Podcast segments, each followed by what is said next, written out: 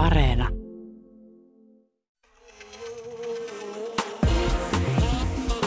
Ylepuhe ja Yle Areena. Naisasiatoimisto Kaartamo et Tapanainen. Täällä naisasiatoimisto.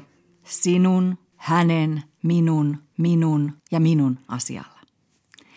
Tänään keskustelemme siitä, miten kauheaa politiikan tekemisestä on tullut. No, kauhea ainakin naisille, jotka saavat erityisesti näin vaalikeväänä jatkuvaa paskapostia jokaiseen kanavaan, ihan vain jo asettumalla ehdolle. Vieraaksemme tulee vihapuheeseen perehtynyt kansanedustaja ja nuorisotutkija Veronika Honkasalo, ja hänen kanssaan puhumme siitä, onko vihalla sukupuoli. Puhumme myös siitä, että on eräs valtava joukko ihmisiä, jotka eivät saa koronarokotetta ollenkaan, tai vain tarkan harkinnan jälkeen. Nimittäin raskaana olevat naiset, joita ei huomioida juuri ollenkaan lääketutkimuksissa. Suuri ja uhrautuva feministi kertoo tänään, mitä eroa on uhrilla ja uhriutumisella. Näillä mennään vai jaksaako tässä Jonna mennä minnekään? Ei kyllä jaksaisi. Et jos mä nyt ihan saisin tässä valita ja multa kysyttäisiin, niin istuisin kaikista mieluiten kotona, kotirouvana tai vaikka vauvan kanssa. Mm. Ei sillä, että niitä vauvoja nyt olisi mitenkään hirveä hinko, mutta se eka vuosi vauvan kanssa on semmoinen niin kuin lupa yhteiskunnalta pudota pulkasta ihan totaalisesti ilman stressiä mistään. Tämä on siis sitä, kun ihmiset sanoo, että ne on lapsirakkaita tai rakastaa vauvoja. Mutta on vähän semmoinen ajatus tässä kytenyt koronan aikanakin erityisesti, että kuten faktahomman Pirre sanoisi, kun ei ole sitä motiivia. Ja kun aika harvalla tuntuu olevan just nyt. Koronan myötä tästä elämästä on pudonnut aika paljon se muu sisältö. Ja varsinkin niin kuin moni tietotyöläinen kokee, että etätyön myötä on siis kadonnut täysin se raja, se joka oli jo aika häilyvä ennenkin työn ja vapaa-ajan välillä. Mm. Ja mä oon huomannut, että ihmiset on alkanut tämän koronan aikana niin kuin aika levottomiin aikoihin myöskin niin kuin laittaa sitä sähköpostia ja mm. viestiä. Mm. Saatan laittaa jollekin vaikka mailin kello 10 illalla, että no niin, nyt se siellä odottaa häntä aamulla, että kiva kun sitten heti voi reagoida siihen.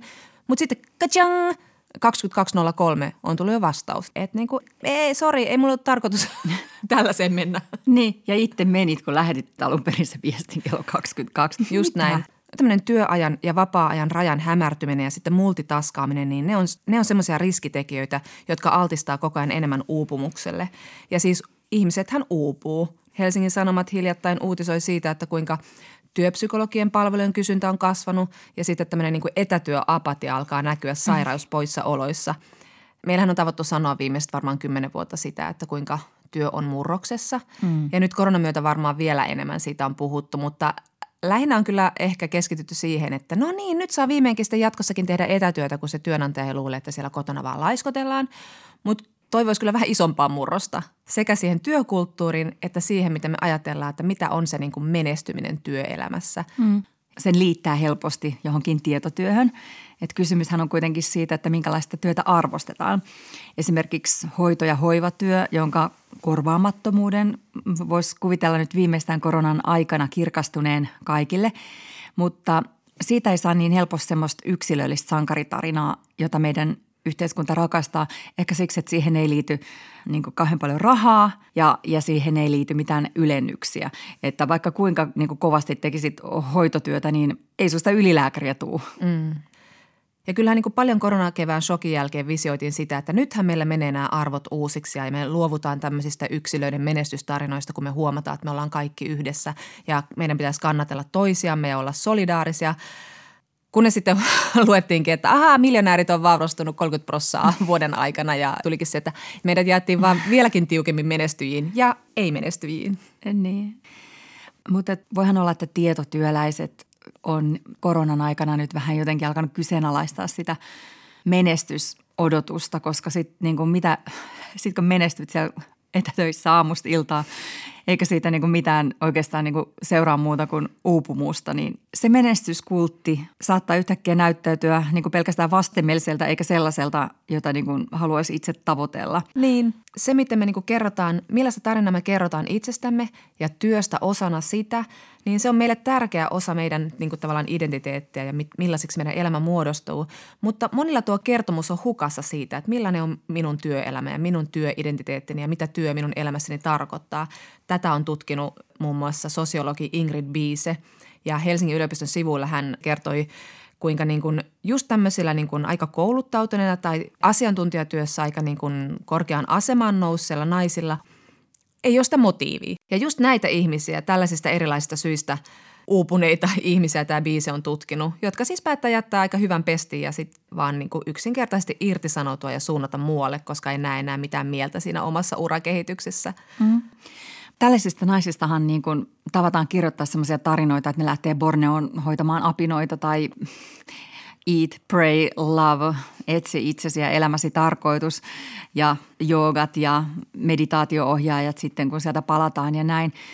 Mutta tämä ei ole siis totta, että kun ihminen lähtee tällaisesta niin sanotusta hyvästä eli tavoitellusta duunista, niin se itse asiassa suuntaa alalle tai työhön, joka on ikään kuin hierarkiassa alempana, mutta että siellä ei ole niin hirveä stressi ja tämä fiilis, että joku muu päättää minun elämästäni, kunhan juoksen mukana. Niin, ja sitten kuitenkin näillä naisilla siihen niiden tämmöisen tähän meidän viljelemään menestysnarratiiviin, niin tulee iso kolhu ja ne kokee sen henkilökohtaisena epäonnistumisena, että ne ei jaksa. Mm. Kun kuitenkin niin kun ihmiset haluaisi sitä muutakin elämää ja suurimmalle osalle kuitenkin duuni on vain duuni. Se on keino rahoittaa muu elämä. Se ei ole välttämättä mikään intohimon ilmentäjä, se ei ole väylä minkään niin kuin identiteetin ilmentämiseen, eikä se ole myöskään niin kuin mikään niin kuin portti menestyksen tavoitteluun. Niin siis moni tavoittelee työtä, joka on suorittavaa just sen takia, että elämässä on muitakin arvoja kuin se arvo, mikä tulee sieltä työidentiteetin kautta. Mm.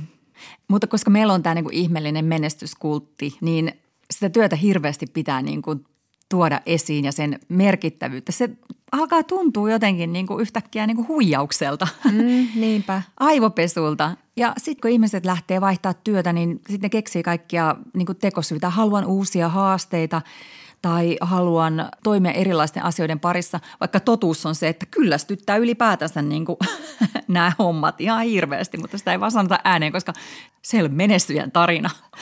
Niin, tai sitten sanotaan, että koska haluan keskittyä lapsiin. Tämä on näiden biisenkin haastatteleminen naisten yksi perustekosyy siis suoraan sanottuna. Se on niin semmoinen sopiva syy meillä mm. patriarkaatissa. Mm. Mutta että tämä biisi on myös tutkinut, että myös miehiä ahdistaa nämä tämmöiset perinteiset urakehitykset ja urakaavat ja, ja menestymisnarratiivit. Mutta että heillä ei ole sitten samanlaista niin kuin pakoreittia tässä kulttuurisessa ilmapiirissä vielä ainakaan. Niin patriarkaatti murtuu, kun miehetkin voi niin kuin uransa väsyneinä vedota lapsiin. Tar- tarpeeseen lapsen, lasten Sitten kanssa. vielä pitäisi hoitaa se juurisyö siellä väsymyksen alla. Yle Puhe ja Yle Areena. Naisasiatoimisto Kaartamo et Tapanainen. Kas näin. Sitten tartumme taas lempiaiheeseemme täällä naisasiatoimistossa, eli politiikkaan ja sukupuoleen. Ja siihen kietoutuvatko ne aina yhteen kuin tamponin naru haarakiilaan. Olemme jälleen kuntavaalien kynnyksellä, mikä onkin ihan hauskaa vaihtelua ja ajanvietettä tähän koronakevät kakkoseen. Ja monien poliitikkojenkin mielestä vaalityön hauskaa, tai ainakin joskus oli näin. Nyt huolestuttaa, vaikuttaako vihapuhe jo siihen, ketkä asettuvat vaaleissa ehdolle. Jos vaikuttaa, vihapuhe uhkaa meidänkin demokratiaa, ei vain kaukaisen Amerikan. Veronika Honkasalo, nuorisotutkija ja Vasemmistoliiton kansanedustaja. Sä oot puhunut paljon poliitikkonaisten häirinnästä ja vihapuheesta. Mitä sä ajattelet, onko jotain viitteitä siitä, että naiset tai etniset suomalaiset olisivat jotenkin niin kuin alkaneet arkailla kuntavaaliehdokkaaksi lähtemistä tai, tai ylipäätään niin kuin tämmöiseen niin kuin yhteiseen päätöksentekoon mukaan menemistä? Meillä on tuorein tutkimus, taitaa olla Jyväskylän yliopiston tekemä tutkimus, jossa tätä juuri nimenomaan tarkasteltiin ja sen tulos oli, että, että nimenomaan naiset ja vähemmistöihin kuuluvat kokee niin kuin tämän vihapuheen vaikeuttavan sitä demokraattista osallistumista. Se vaikeuttaa sitä konkreettista poliittista työtä, mutta vaikuttaa myös siihen, että ei ole niin paljon haluja lähteä välttämättä ehdolle. Ja silloin puhutaan todella vakavasta yhteiskunnallisesta ongelmasta. Hmm. Veronika, miten se on vaikuttanut sinuun itseesi? Viittasit jo tuohon Jyväskylän yliopiston tutkimukseen, että se vaientaa ihmisiä ja pitää heidät poissa politiikasta. Mutta miten sä, millä mielellä sä avaat aamulla sen Twitterin? Mä oon tietenkin ikävä kyllä niin kuin tottunut ja jossain määrin myös turtunut siihen, mutta että me ollaan kaikki ihmisiä ja mä ajattelen jotenkin niin, että jos se vihapuhe ei niin kuin tuntuisi missään, niin sitten olisi ehkä aika, että ei ole enää syytä olla politiikassa mukana tai aktiivisesti yhteiskunnallinen. Että et sen pitääkin niin kuin tuntua. Jos on tosi väsynyt ja stressaantunut ja, ja sitä vaan sitä vyörytystä niin kuin tulee ja tulee, niin se on jännä sen niin kuin, tavallaan se mekanismi siinä on se, että se – saa sen niin kuin kokijan tuntemaan itsensä niin kuin todella yksinäiseksi. Se saa sen kokijan niin kuin kuvittelemaan, että ehkä mä sittenkin olen tehnyt jotain niin kuin väärin. Että sitä rupeaa helposti syyllistämään itseään, sit rupeaa niin kuin häpeämään ja, ja sehän on sen maalittamisen ja sen niin kuin massiivisen vyörytyksen niin kuin tarkoituskin. Mm. Ja, ja se on niin kuin johtanut siihen, että meillä poliitikot välttelee tiettyjä yhteiskunnallisia aiheita – että maahanmuutto, turvapaikanhakijoiden oikeudet, se, että sä voit olla niin kuin avoimesti feministi, niin, niin sitäkin niin kuin silleen vähän pehmennetään, että puhutaan mieluummin niin kuin sukupuolten tasa-arvosta eikä niin käytetä sitä F-sanaa. Mm. Ja se on mun mielestä niin kuin demokratian kannalta todella ongelmallista, mutta näin se valitettavasti on. Mm. Yhdenvertaisuusvaltuutetun toimisto määrittelee vihapuheen näin. Se on viestintää, joka lietsoo vihaa yhtä ihmistä tai ihmisryhmää vastaan. Viestintä voi olla puhetta, mutta se voi olla myös kirjoituksia, kuvia, symboleja, musiikkia, piirroksia ja elokuvia. Ja rangaistava vihapuhe on viestintää, joka täyttää rikokseen tunnusmerkit. Yleisiä rikosnimikkeitä rangaistavalle vihapuheelle ovat kiihottaminen kansaryhmää vastaan, kunnialoukkaus, yksityiselämää loukkaavan tiedon levittäminen sekä uskon rauhan rikkominen. Miten sä itse vihapuheen vastaanottajana määrittelisit sen, mitä sen niin sanotun palautteen ja, ja tota vihapuheen ero on? Mä niin todella painokkaasti puolustan niin kuin sitä, että ihmisillä on oikeus olla niin kuin vihaisia. Et esimerkiksi yhteiskunnallinen eriarvoisuus on kysymys, joka monesti suututtaa. Niin meidän pitää niin kuin tunnistaa ja nähdä se, se niin kuin ne tunteet myös siellä ja vihaiselle puheelle pitää olla myös niin kuin paikka.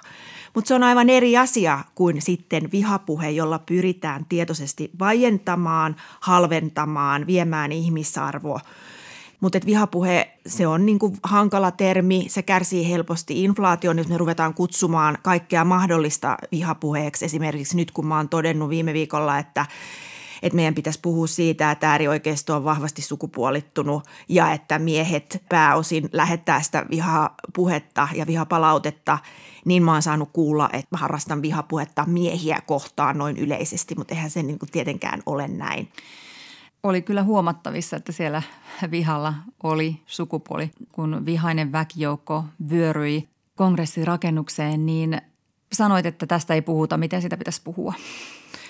No mä ajattelen niin, kuin niin että meidän on pakko voida niin kuin nimetä yhteiskunnalliset ongelmat, jotta me voidaan lähteä ratkomaan niitä. Ja jos me puhutaan vihapuheesta tai tästä kongressihyökkäyksestä ikään kuin semmoisena yleisenä sukupuolineutraalina asiana, niin silloin me jätetään pimentoon tosi paljon asioita. Eli, eli me jätetään pimentoon se, että miksi on niin, että varsinkin nuoret miehet tällä hetkellä niin kuin viehättyy tästä niin kuin äärioikeistolaisesta ideologiasta tai miksi on niin, että se liike saa, saa juuri nuoria miehiä pauloihinsa. Miksi on niin, että tämä äärioikeistolainen ideologia pohjautuu hyvin niin kuin konservatiiviseen sukupuoliajatteluun, mutta sitten toisaalta kiinnostavalla tavalla käyttää niin kuin tasa-arvoa keppihevosena silloin, kun on kysymys maahanmuutosta.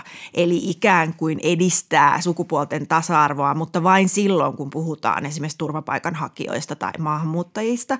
Eli, eli suojellaan suomalaisia Suojellaan naisia. suomalaisia naisia, mutta täällä on niin kuin pitkät äh, traditiot kaikkien näiden asioiden niin kuin näkyväksi tekeminen on tosi tärkeä osa sitä poliittista työtä. Tästä kun päästään eteenpäin, me voidaan ajatella, että no mitä tälle kaikille pitäisi tehdä. Mm, mm. No siihen ei ole olemassa yksinkertaista vastausta, mutta mä ajattelen, että kaikki lähtee kasvatuksesta – se, että, että meidän niin kuin pitää purkaa sukupuoli, näitä niin kuin ahtaita sukupuolinormeja ihan sieltä päiväkodista lähtien. Meidän pitää pohtia, että miksi on niin, että tämä niin kuin normittava maskuliinisuus on niin väkivaltaista tässä suomalaisessa kulttuurissa. Miksi se ei ole niin kuin moninaista? Miten me voitaisiin avata sukupuolirepresentaatioita sillä tavalla, että, että sä voisit pienenä poikana olla niin kuin poika hyvin monella eri tavalla. Mm. Itseäni on kiinnostanut myös viime aikoina paljon se, että meiltä puuttuu Suomessa myös tämmöiset ikään kuin exit-palvelut niille, jotka on niin kuin äärioikeistossa kiinni, ehkä haluaisi sieltä pois. Sama liittyy nyt tähän niin kuin kuuanon liikkeeseen, että millä, millä tavalla näitä ihmisiä sit niin kuin autetaan pääsemään sieltä pois. Et meillä mm. pitäisi olla myös semmoista niin kuin jalkautuvaa sosiaalityötä, nuorisotyötä, joka – pyrkisi auttaa näitä ihmisiä. Hmm. Niin esimerkiksi terrorismitutkija Leena Malkki sanoi meille, että, että on tosi tärkeää tunnistaa tämä naisviha, miten se niin kuin motivoi just tämmöisiä netin naisvihamielisiä porukoita ja äärioikeistoa, jotta me sitten nähdään minkälaisiin porukoihin ja millaisella retoriikalla he yrittää vedota siellä netissä. Ja varmaan sitäkin kautta sitten voidaan tarjota tämmöisiä niin kuin exit-palveluja, kun ymmärretään se, se koko maailmankuva paremmin ja täydemmin. Juuri näin. Et miksi me puhutaan tästä tämmöisenä niin kuin sukupuolineutraalina asiana, ikään kuin, niin kuin kaikki olisi yhtä lailla niin kuin syypäitä siihen. Kun me tiedetään, että se alttius siihen niin, niin on hyvin niin kuin sukupuolittunutta, niin meidän pitää, pitää puhua siitä ääneen, jotta me voidaan tehdä asialle jotain. Hmm. No yksi jälkipyykki tuolla Amerikassa on ollut sellainen, mitä nyt käydään, että ensin, että oliko jotkut poliisit mukana tässä mellakassa tai valtauksessa tai miksi sitä nyt sitten sanoisi. Ja sitten seuraavaksi, että oliko siinä mukana myös jotain kongressiedustajia. Alexandria Ocasio-Cortez, siis demokraattien nuori tähti, kertoi, että hän pelkäsi turvahuoneessa, ne edustajat vietiin, niin hän pelkäsi siellä kollegoitaan. Ja jopa yksi hänen kollegansa rodullistettu nainen lähti sieltä pois, koska siellä oli edustajia, jotka komppaa valkoista ylivaltaa. Veronika Honkasalo, hankala, mutta tärkeä ajatus. Miten Suomessa, onko parlamentarismin tasolle noussut ääriilmiöitä? Siis kyllähän se on aivan ilmiselvää. Että tavallaan niin kuin, mä oon monesti miettinyt sitä, että kuinka niin kuin pitkälle me voidaan niin kuin mennä ennen kuin siitä, siitä puhutaan ihan niin kuin aidosti. Että mun mielestä historioitsija Oula Silvennoinen on, on hienosti tehnyt jo varmaan yli vuosi sitten semmoisen twiittiketjun, jossa hän purkaa auki se, sitä, että, että minkä takia perussuomalaiset on, on niin kuin määriteltävissä äärioikeistolaiseksi puolueeksi. Me tiedetään, että siellä eduskunnassakin istuu tällä hetkellä edustajia, jotka on, on niin kuin Suomen sisussa ollut mukana ja, ja jotka on vielä niin kuin selkeämmin sitä äärioikeistolaista siipeä, joiden niin kuin selkeä niin kuin agenda on, on tämmöinen niin kuin lietsominen ja, ja agitaatio. Eli kyllä me ollaan siinä pisteessä jo mm-hmm. Suomessakin ja esimerkiksi nämä edustajat on myös osallistunut näihin kuuanon mielenosoituksiin, joita eduskunnan ulkopuolella on pidetty että, ja, ja tuomioita on tullut – et mä en tiedä, mitä kaikkea muuta vielä pitää tapahtua, jotta on niin kuin riittävästi todisteita siitä. Perustuslakivaliokunnan puheenjohtaja Antti Rinne, eli entinen pääministerimme, sanoi tähän kongressin hyökkäykseen liittyen, että, että meidän pitää puhua myös Suomessa siitä, että perussuomalaisten ympärillä siellä laitamilla liikkuu sitä ääriainesta, että tästä asiasta on pakko alkaa puhua oikeilla nimillä ja suoraan, Rinne sanoi perussuomalaisten puheenjohtaja Jussi halla sitten kiisti nämä syytteet sillä lailla, että hän sanoi, että kun puhutaan vastakkainasettelun välttämisestä ja luottamuksesta kansanvaltaisiin instituutioihin, niin pidän aika huolestuttavana sitä, että perustuslakivaliokunnan puheenjohtaja kyseenalaistaa laillisia tavoitteita laillisesti edistävän oppositiopuolueen legimiteetin ja vihjailee, että kyseinen puolue ja sen puoli miljoonaa äänestäjää edustaisivat jonkinlaista ääriliikettä – halla sanoi uutissuomalaiselle. Antti Rinne hän ei sanonut, että perussuomalaisessa puolueessa, vaan siinä ympärillä, mutta tosiaan vähän vaikuttaa siltä, että keskustelu oikeasti loppui tähän halla kommenttiin. Mitä mieltä saat tästä Veronika Honkasalo? No, tämä on nyt tyypillinen reaktio se on tyypillinen reaktio siitä, siihen, kun, kun kritisoidaan, että perussuomalaisten politiikka on, on, on rasistista.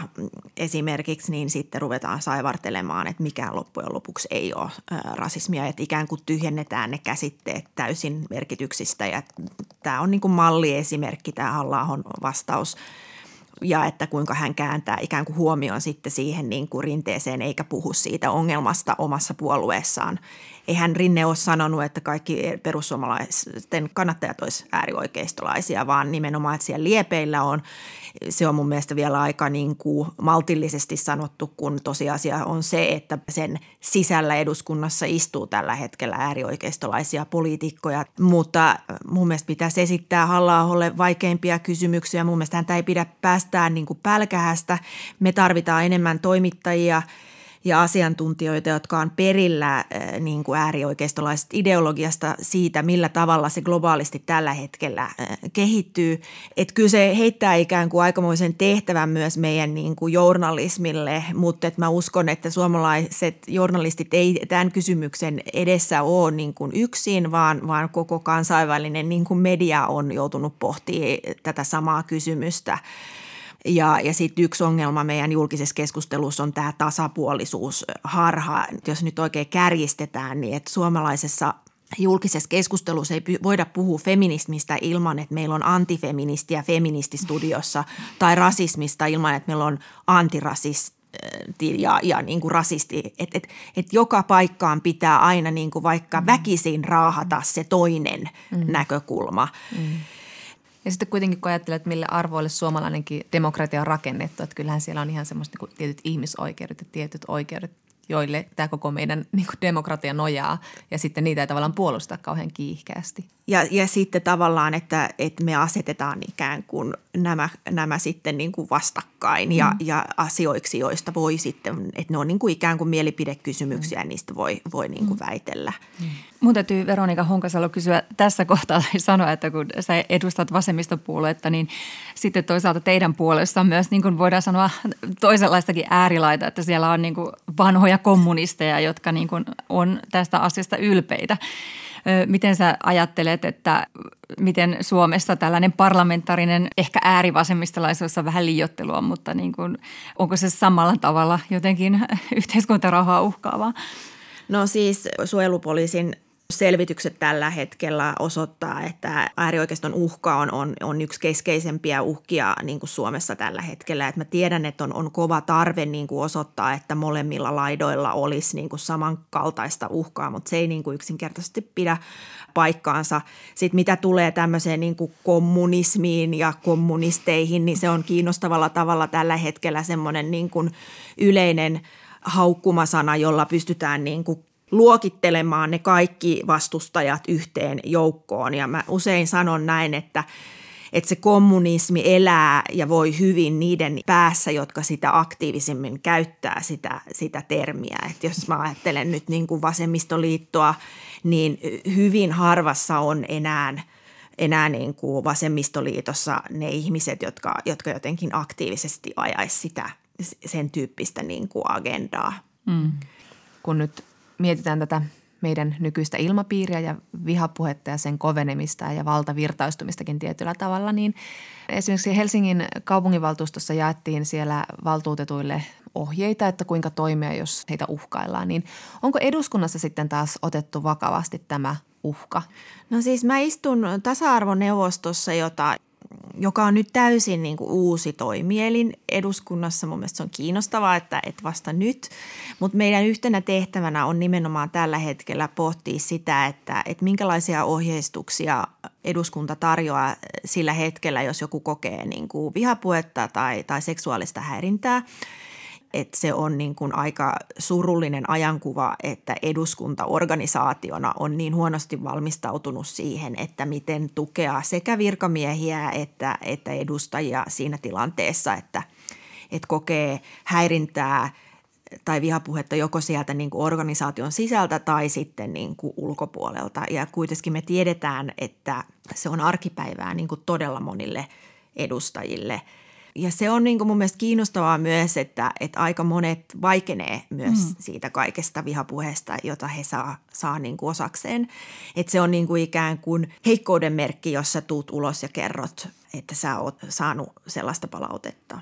Mitäs nyt kun keskustan edustajan Juha Sipilän kimppuun hyökättiin keskellä katua, mitä luulet, alkaako eduskunnassakin sitten nousta ymmärrys, miten vakavasta uhkasta on kysymys, no kun aika, se ehkä kohdistuu miehiin. Niin, aika monet sitä kritisoi siis tavallaan tai viime päivien aikana on kritisoinut sitä, että, että naiset ja vähemmistöön kuuluvat on saanut kokea tätä niin kuin vuosikaudet ja, ja nyt kun se tapahtuu, se täysin tuomittava teko tietenkin äh, Sipilän kohdalle, niin sitten meillä pääkirjoitustoimittajat kirjoittaa siitä, kuinka valtavan vakavasta niin kuin uhasta on, on kyse.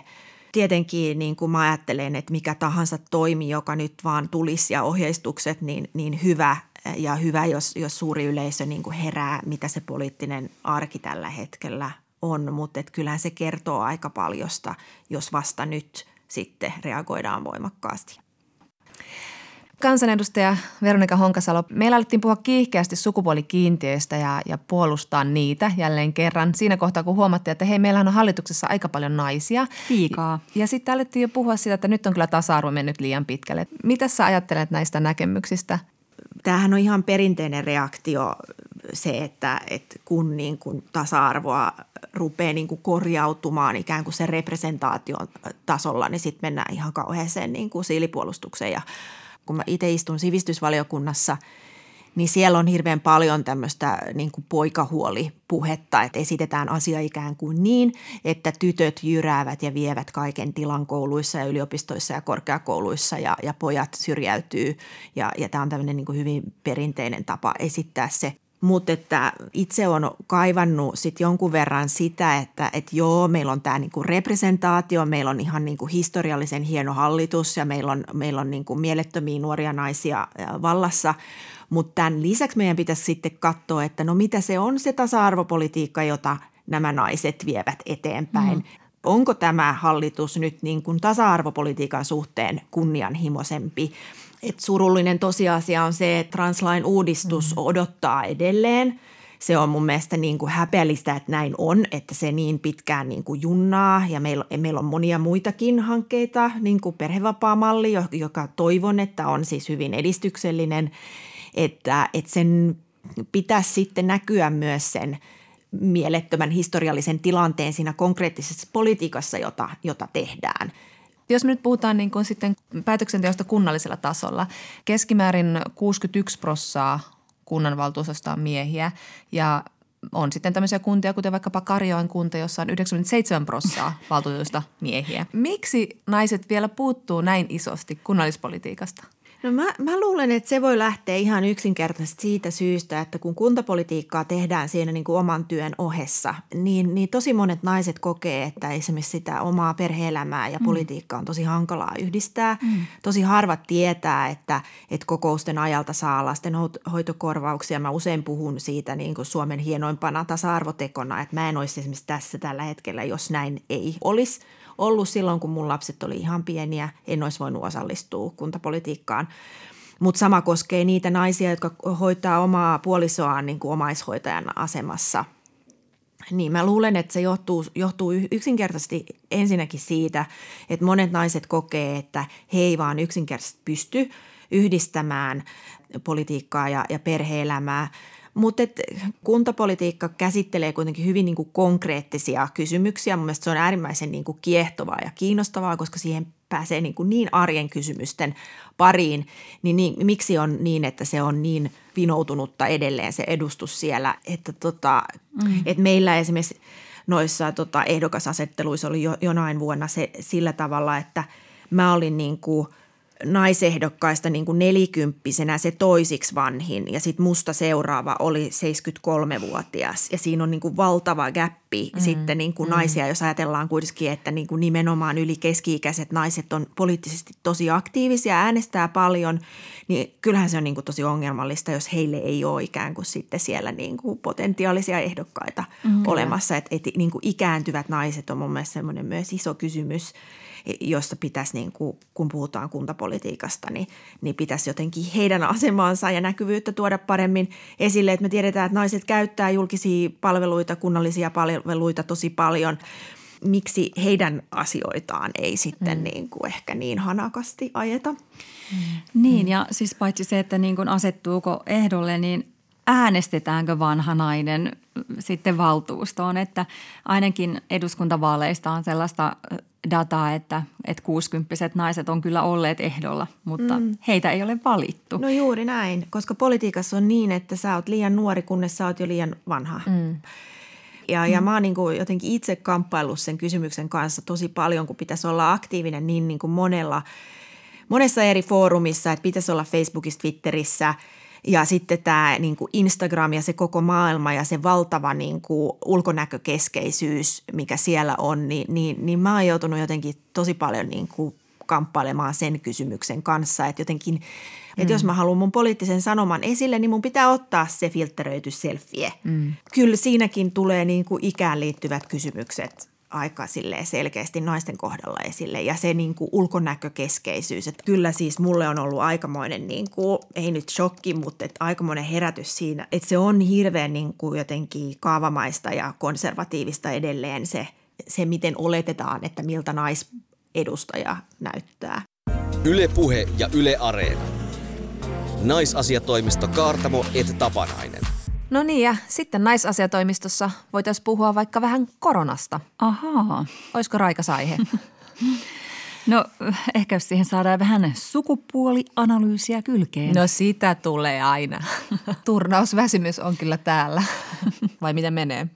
No tota, täytyy niin kuin tehdä aktiivisia tekoja ja mietin kuinka mahdollista olisi se, että lähtisi seuramatkalle hankkimaan punaiselta torilta tiskinalta Sputnik vitosrokotteen varmuuden vuoksi molempiin poskiin. Paljonkohan maksaisi? Meinaat tämmöiseen lähtee. Toi on kyllä aika, aika freesi idea sinänsä, en ole miettinytkään. Hmm. Mutta tietysti tässä on niin ollut kiinnostavaa koko ajan seurata, kun alkaa tulla koko ajan enemmän tietoja ja tutkimusta siitä, että miten tämä koko niin kuin maailma on mullistanut pandemia. Kenen elämään se vaikuttaa eniten, mitä se muuttaa ja, ja hmm. mitä se on jo muuttanut. Ja millä tavalla – vaikuttanut eri sukupuoliin. Mm. Jos nyt ajatellaan niin kuin sitä itse fyysistä sairautta tai sen vaarallisuutta, vakavia tautimuotoja, niin miehethän on naisia suuremmassa riskissä, mutta just sitten nämä muut vaikutukset, kun katsotaan, niin se tilanne voi olla vähän toisenlainen. Mm.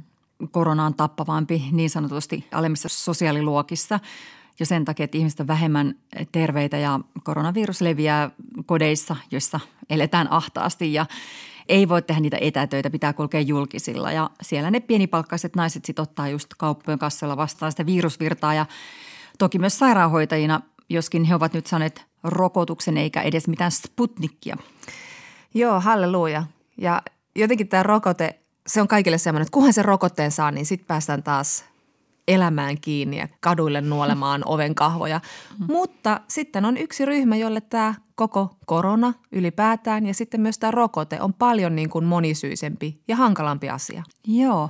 Nimittäin siis naiset, jotka odottavat lasta tai haluavat odottaa lasta. Niin. Tämmöinen brittiläinen kirjailija ja aktivisti Caroline Criado Perez julkaisi viime vuonna kirjan Näkymättömät naiset, jossa käytiin läpi esimerkiksi sitä, miten mies on lääketieteessä standardi.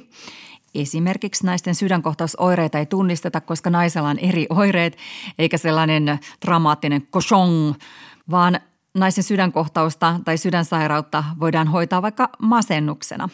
Ja samalla kun nainen on jäänyt lääketieteessä sivuun – ei ole tutkittu asioita tarpeeksi, vaan tutkittu miehen kautta, niin nyt mitä tulee koronaan, niin tässä sitten raskaana olevat naiset ovat jääneet aika lailla sivuun, kun tietenkin on hirveällä kiireellä kehitetty ja volyymilla kehitetty tätä rokotetta maailmalle. Mm. Mutta siellä on aika iso ihmisryhmä, joka on elänyt epätietoisuudessa viimeisen vuoden ajan siitä, että miten esimerkiksi se virus vaikuttaa sikiöön. Mm. Kauhean pitkään niin kuin saatiin odottaa jopa niitä ensimmäisiä tietoja siitä – että niin kuin ikään kuin oltaisiin niin kuin unohdettu, että aika moni on tällä hetkellä raskana ja kauhuissaan. Kyllä. Ja sitten alkoi valua sitä tietoa, että jos niin kuin tämä jäljittelee toista koronavirustautia, SARSia, niin tuskin on mitään hätää. Mutta se oli tämmöinen niin kuin kysymysmerkki ja on ehkä edelleen. Ja, ja se johtuu siitä, että niin kuin ei ole tietoa. Niin, mutta se tietoa voisi olla. Mm. Esimerkiksi juuri tämä Criado Perez äh, kirjoittaa siitä, että SARSia, niin sen vaikutusta raskauteen ja sikiön ei ole tutkittu tarpeeksi, eli ei ole mitenkään aukotonta tai laajaa tietoa sen vaikutuksista, koska sitä dataa ei yksinkertaisesti ole kerätty. Jos mm. sitä olisi SARSin yhteydessä kerätty, nyt meillä olisi aika paljon tietoa koronaviruksen vaikutuksesta juuri sikiöön. Mm. Joo, Credo Perez on kritisoinut just sitä, että niin kuin tämän naiserityisen lääketieteellisen datan keruuta niin kuin laiminlyödään. Oli kysymyksessä mitä vaan, mutta ei ollut motiivi. ei ollut sitä motiivia. ja nytkin voisi ajatella, että no niin, nyt tämä painolasti katoaa, rokote on tulossa, pandemia on ihan kohta takana, mutta ei, tämä rokote on yhtä monimutkainen asia raskana oleville naisille mm. kuin on ollut koko hitoviruskin. No niin, ja nämä ekana myyntiluvan saaneet Pfizer, BioNTechin ja Modernan rokotteet, niin niitä ei ole testattu lainkaan raskaana olevilla ja imettävillä naisilla. Eli niitä sitten ei myöskään niin kuin suositella raskaana oleville, koska ei tiedetä tarkkaan vaikutuksista siihen odottavaan äitiin ja sikiöön, koska ei tosiaan ole tutkittu. Kaikkea kerkee. No ei, herra jestas. Mutta siis äh, nyt on niin, että joissain maissa siis ei suositella näitä uusia rokotuksia odottaville äidille ollenkaan. Ja sitten joissain maissa, kuten Suomessa on tällä hetkellä, että no lääkärin suosituksen mukaan.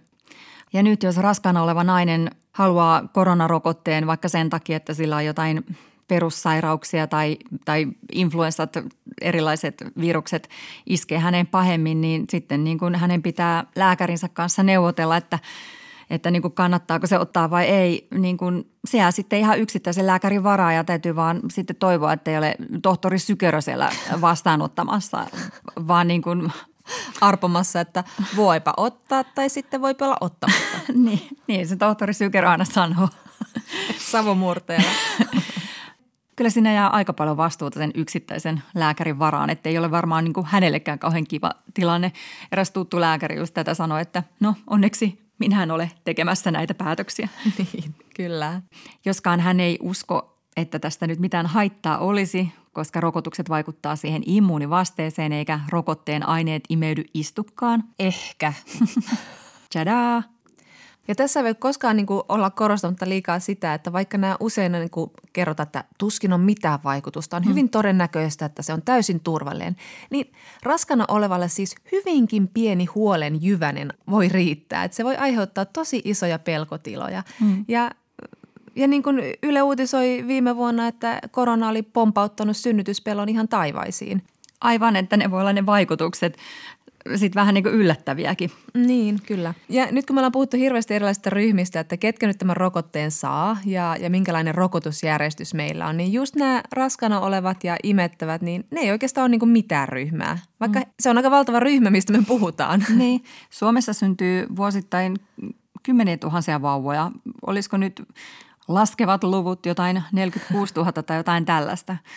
Ja sitten tietenkin, jos globaalisti ajatellaan, niin sitten tämä odottavien ja mm. imettävien äitien määrä on ihan valtava. Mm. Eli todella iso osa aikuisista ihmistä jää rokottamatta kokonaan. Ja sitten kun sitä ei välttämättä nyt suositella ehkä öö, kai, en tiedä, imetyksen aikana, niin sitten moni imettävä äiti joutuu myös miettimään tätä dilemmaa, että entäs sitten tämä imetys, voinko turvallisesti imettää. Niin siinä saa punnita tälleen kivasti, että kumpi on pahempi uhka, korona vai korvike. Niin, Ja kun miettii, minkälainen imetysmyönteisyys kautta painostus meillä Suomessa mm. on, että hyvä äitihän aina imettää, niin, niin kyllä tämä voi olla monelle semmoinen iso pohdinnan paikka. Vaikkakin voisi ajatella, että se ei ole mikään suuri uhkakuva, mutta pienikin huoli on, on tuoreelle äidille iso juttu. Niin, joo, kyllä. Nyt ei ole siis mitään viitteitä siitä, että koronarokotteet mitenkään äidin maitoon joutuisi.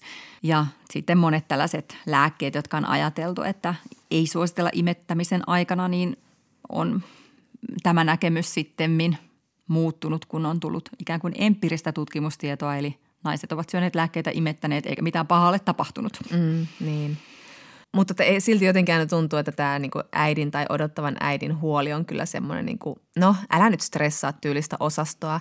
Sitten meillä kuitenkin viljellään semmoista retoriikkaa, että no niin, nyt sitten pandemia vauvoja polkaisemaan ja käyrä nousuun, että mitä mm. jos ei ole kauheasti kiinnostava lisääntyminen tai olla raskaana pandemian vuonna? Mm.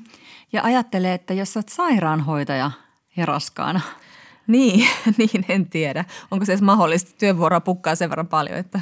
Mutta korona on vaikuttanut naisten lisääntymisterveyteen ja oikeuksiin myös niin kuin vähän yllättävillä tavoilla. Suomessakin keväällä hedelmöityshoidot keskeytettiin ja joidenkin kohdalla tämä tauko saattoi olla jopa kohtalokas. Mm. Ja sitten kun miettii ihan tämmöisiäkin asioita, miten niin kuin raskana oleville viestittiin koko tämän pandemian aikana. Että vähän se, että no niin sitten ette saa tulla sinne ultraan ei saa tulla se kumppani mukaan ja sitten maskit naamalla synnytetään ja hmm. tosi semmoista epäselvää ja epäsensitiivistä viestintää, joka on niin kuin ihan omiaan sitten nostattamaan ihmisten huolta ja stressitasoa tässä pandemian aikana. Mutta sitten kun ollaan saatu lisää tietoa taudista, niin, niin kyllähän sitä sitten on kerrottu.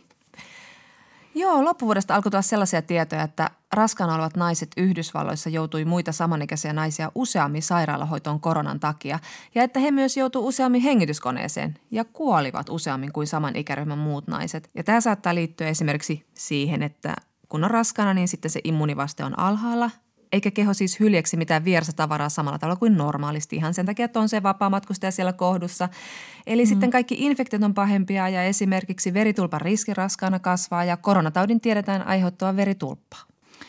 Eli tosiaan sitten on käynyt ilmi, että raskaana olevat naiset on sittenkin pahemmassa riskissä sen vaikeamman koronataudin suhteen, ainakin siis amerikkalaisen datan perusteella, mutta ei rokotusta.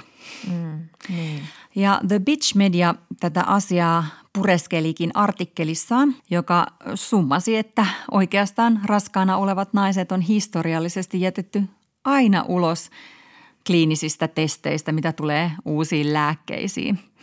Ja ei pelkästään raskaana olevat naiset, vaan vuosien 1977 ja 1993 niistä jätettiin USAssa oikein lakisääteisesti ulkopuolelle jopa kaikki hedelmällisessä iässä olevat naiset, jotka olisi saattaneet siis olla raskaana tietämättään.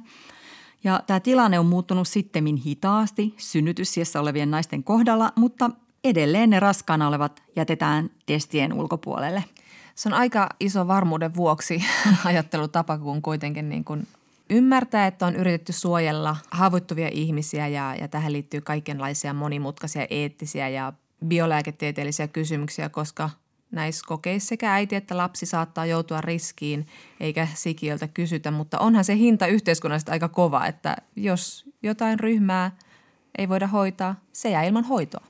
Mutta historiassa tunnetaan karmeita tapauksia, jossa jotain lääkettä on suositeltu vallan raskaana oleville ilman, että sitä on testattu raskaana olevilla. Muistatko sä, Jonna, tämmöisen lääkkeen kuin talidomin? Eiköhän sen muista kaikki. no 50-60-luvun vaihteessa ainakin 10 000 vauvaa vaurioitui tämän lääkeaineen takia. Eli sitä käytettiin aika laajasti raskauspahoinvointilääkkeenä – jos nainen otti siinä alkuraskaudesta vaikka niin yhden lääkkeen, niin lapsi saattoi syntyä ilman raajoja, mm. korvalehtiä tai sitten oli epämuodostumia sisäelimissä, painajainen.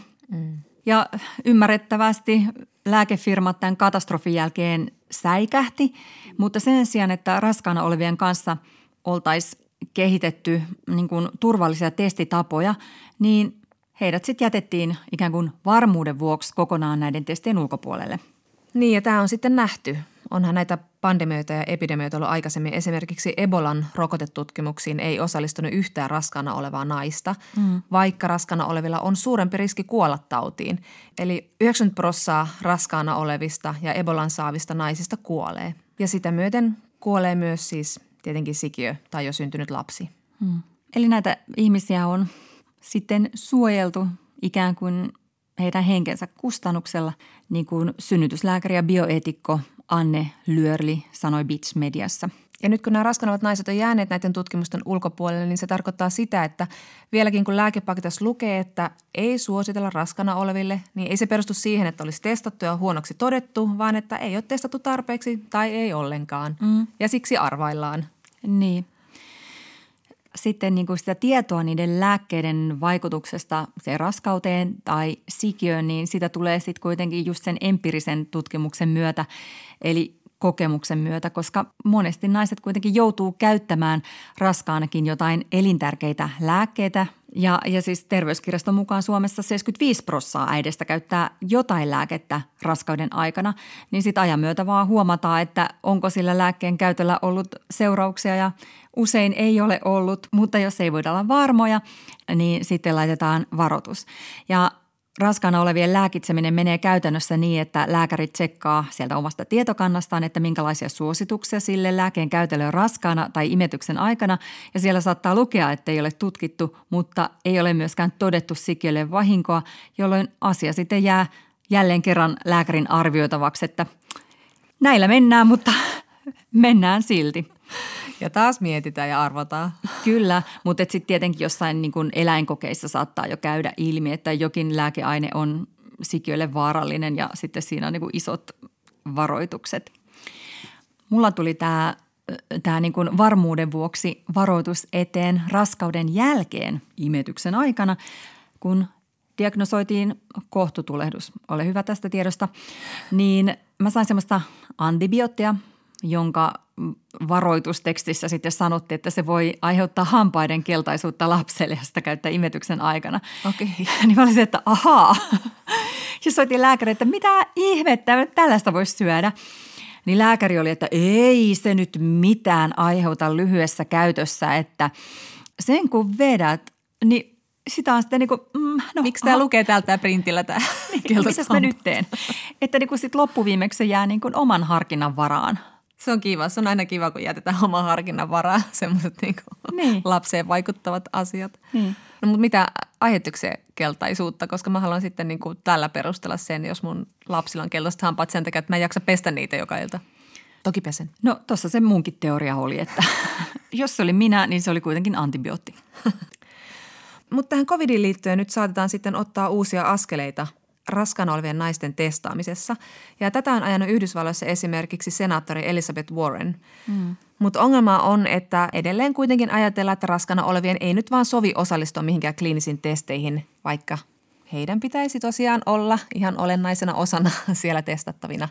Ja nyt saattaa olla vähän semmoinen, että no kukas menee sitten ensimmäisenä vapaaehtoisena raskaana piikille, mm. mutta kun sitä testausta niin kuin voitaisiin tehdä turvallisesti tai semmoisia niin turvallisia testitapoja kehittää. Ja sitten myös se, että niin kuin raskaana olevat naiset osallistuisivat vaikka vasta kolmannen vaiheen kokeisiin, joissa isoja massoja on jo testattu. Mm. Ja kyllä nyt tähän suuntaan ollaan siis todella menossakin, että Pfizer ja BioNTech aikoo tehdä vielä tässä niin kuin alkuvuodesta eläinkokeita tiinenä olevilla eläimillä – ennen kuin sitten tätä jo markkinoilla olevaa koronarokotetta aletaan testata sitten raskana olevilla. Ja Moderna on testannut jo rotilla ja haittavaikutuksia ei ole ilmennyt. Joo ja sitten tietenkin samalla kun tässä nyt miljoonia ihmisiä koko ajan rokotetaan, niin kyllähän siellä joku on tietämättään jo varmaankin raskaana, eli sitä mm. dataa kertyy vähän niin kuin vahingossa, mm. että mm. viimeistään sitten yhdeksän kuukauden päästä, ellei jo ultraäänessä nähdä jo jotain että vaikutuksia, mitä nyt luultavasti ei nähdä, siis sitä täytyy korostaa, että luultavasti tämä ei vaikuta mitenkään. Mm. Että, että ehkä tämä korona on siinä mielessä käänteen tekevä asia, että raskaana olevia naisia aletaan kutsua lääkevalmistajien kliinisiin testeihin mukaan. Ja että turvallisuus otetaan niin kuin kaikissa mahdollisissa tapauksissa ja käänteissä huomioon. Mutta mun mielestä on muuten aika mielenkiintoista, että jostain meidän niin kuin tavallisista tulehduskipulääkkeistä, jotka on ollut miljoona vuotta markkinoilla – niin niistäkin tihkuu niin kuin nyt vasta pikkuhiljaa jotain lisätietoa, että saattaa niin kuin aiheuttaa vaikka niin kuin keskenmenoa, että miten on mahdollista, mm. että niin kuin nyt vasta ollaan tutkittu niitä, niiden vaikutuksia niin kuin tästä näkökulmasta. Niin. Häh? Mm. Ja just tämä, että nyt aletaan kunnolla ottaa mukaan, niin on kyllä todella tärkeää moneltakin kannalta mm. kuin koronan. Mm. Mutta sitten taas, että – kukas rohkea on siellä eturintamassa testi kanina. Niin, kyllä se on niin kuin jokaiselle, joka lähtee tämmöisiin tutkimuksiin, niin he kyllä ansaitsee kaiken mahdollisen gloria ja kunnia ja, ja prenikan rintapieleen. Että mm. se on kyllä hienoa niin kuin tavallaan yhteisvastuullisuutta heiltä. Mm, mm, mm. Ja kyllähän näin on tehty mm. aiemminkin, paitsi niin kuin itse myös niin kuin omien lasten kohdalla. Joo, Kaverini Mari, joka on kaksosista toinen, nelikymppinen nainen, päivitti Facebookissa ennen joulua, että hänen äidilleen oli tullut rokotusuutisonista mieleen, kuinka heidän perheensä antoi aikoinaan pienen panoksensa merkittävään rokotetutkimukseen, joka oli siis tämä kolmoisrokote. Mari kirjoitti, että Silloin ei menty nettiin, mutta nyt luin sieltä, että 80-luvun alussa monet terveydenhoitajatkin suhtautuivat kolmoisrokotteeseen varautuneesti. Oli paljon pelkoja ja huhuja, että eläviä tuhkarokko, sikotauti ja vihurirokoviruksia sisältävä rokote aiheuttaa kaikenlaisia oireita ja pitkäaikaishaittoakin. Meidän neuvolanhoitaja Sirkka taisi tykätä, että hyvä rokote se on ja tämä kaksosilla tehtävä kaksoissokkotutkimus sen todistaisi. Joutaahan nuo, äiti kai ajatteli ja luovutti Oitis kaksosensa lääketieteen käyttöön. Niin teki kyllä 580 muutakin kaksosparin vanhempaa, mitä nyt hieman hämmästellään, kun tutkimus oli aika työläskin. Siinä piti kiinnittää lapsiin huomiota ja kirjata vastaus 14 yksityiskohtaiseen kysymykseen joka päivä 42 päivän ajan kahden rokotuskerran jälkeen. Lopulta selvisi, että lumeruiskeet saaneella verrokki kaksosilla oli yhtä lailla nuhaa eikä autismiakaan havaittu kellään. Ei tarvinnut enää jähistä asiasta, MPR-rokote lakkasi pelottamasta, Kiitos reippaiden koekaniini kaksosten. Mari jatkaa, että äiti kyllä itse pohti, olisiko tänä päivänä empinyt vähän enemmän, vaikka luottanut yhtä tanakasti Sirkan auktoriteettiin. Tässä ei voi muuta sanoa kuin, että kiitos Sirkka ja kiitos, kiitos Marin äiti. Yle Puhe ja Yle Areena. Naisasiatoimisto Kaartamo et Tapanainen. Kas näin, olemme edenneet rakastettuun Kysy feministiltä, miten pysytään vauhkoontuneen Shetlandin ponin selässä ilman satulaa osuuteemme saakka. Kysymyksiä hurjalle tammalle voi lähettää osoitteeseen naisasiatoimisto at yle.fi. Tällä viikolla on nimimerkki Saara Paara Kakkahaara kirjoittaa – Kuluispa joskus yksi päivä tai edes viikko niin, ettei joku intersektionäälinen feministi olisi sössöttämässä mulle siitä, kuinka minä olen uhri tai niputtamassa minua johonkin muuhun objektikategoriaan. Mun feminismi koostuu edelleen seuraavasta prosessista. 1. Do something about it. Tee jotain asialle. 2. Get the fuck over it. Koita päästä sen yli. Toinen vaihtoehto on sitten märistä somessa happamana piimenä siitä, kuinka on patriarkaatin ja kapitalismin syytä, että oma elämä ei olekaan just sitä, mitä sen haluaisi olevan. Feministi hei, uhriuttaminen tekee subjektista objektin, lopeta se. No niin. Mitä, mutta se on patriarkaatin syy. Niin.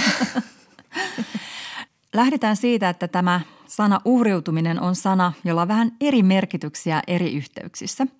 Viime aikoina sitä on käytetty yhteiskunnallisissa, poliittisissa ja ideologisissa yhteyksissä ja tässä on kyllä semmoinen vahva pilkan maku.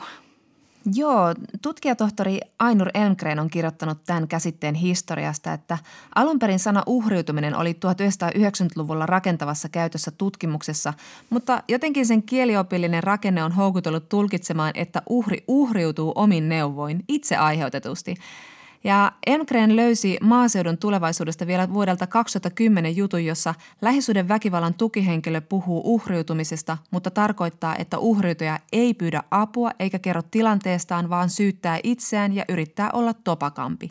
Eli tämän käsitteen merkitys on muuttunut uhriksi joutumisesta uhrin käytökseen ja lopulta uhriksi tekeytymiseen. Mun nuoruudessa tämä tunnettiin mardeiluna, siis olla marttyyri. Joo, joo, se on ihan sama synonyymi. Mm. Mm. Mutta sitten taas tällaisissa ei-politisoiduissa yhteyksissä uhriutumistermiä käytetään yleensä toisin. Sillä ei viitata siihen, että ihminen nimeää itsensä jonkun muun tekojen tai rakenteiden uhriksi, vaan juuttumiseen traumaan niin, että siitä tulee pysyvä elämän asenne. Se voi olla myös rooli, joka seuraa lapsesta aikuisuuteen. Joo, ohjeita tämmöisestä uhriutumisesta irtautumiseen löytyy vaikkapa naisten kartanon nettisivuilta. Kysyjä Saara Paara Kakkahaara kuitenkin vahvasti viittaa kysymyksessään tähän yhteiskunnalliseen puoleen, joten me käännyttiin sitten tässä kysymyksessä Tiina the Feminist-blogin kirjoittajan ja kirjailija Tiina Tuppuraisen puoleen. Tiina sanoo vierastavansa sanaa uhriuta, koska sen avulla koitetaan estää feministejä puhumasta todellisista ongelmista. Hän kehottaa kysyjää ensihätään miettimään omaa positiotaan. Minkälaiset asiat tarkalleen ovat hänestä uhriutumista ja mikä niissä ärsyttää? Valitettavan usein on niin, että uhriutumisesta puhuvat ne, joilla ei ole kokemusta kyseisestä ongelmasta tai jotka eivät pysty sen ongelman kokijoihin samaistumaan. Tai jotka haluavat tietoisesti harhauttaa muut ajattelemaan, että rakenteellisia muutoksia ei tarvita ja ongelma on uhrien omissa asenteissa. Joo, ja varsinkin oikeistopopulistithan yrittää kaikenlaisissa yhteiskunnallisissa keskusteluissa kaapata tätä sanaa omaan käyttöönsä ja kääntää sen sellaiseksi poliittiseksi lyömäaseeksi just sellaisia vastaan, jotka vaatii tällaisten niin kuin syrjivien rakenteiden purkamista.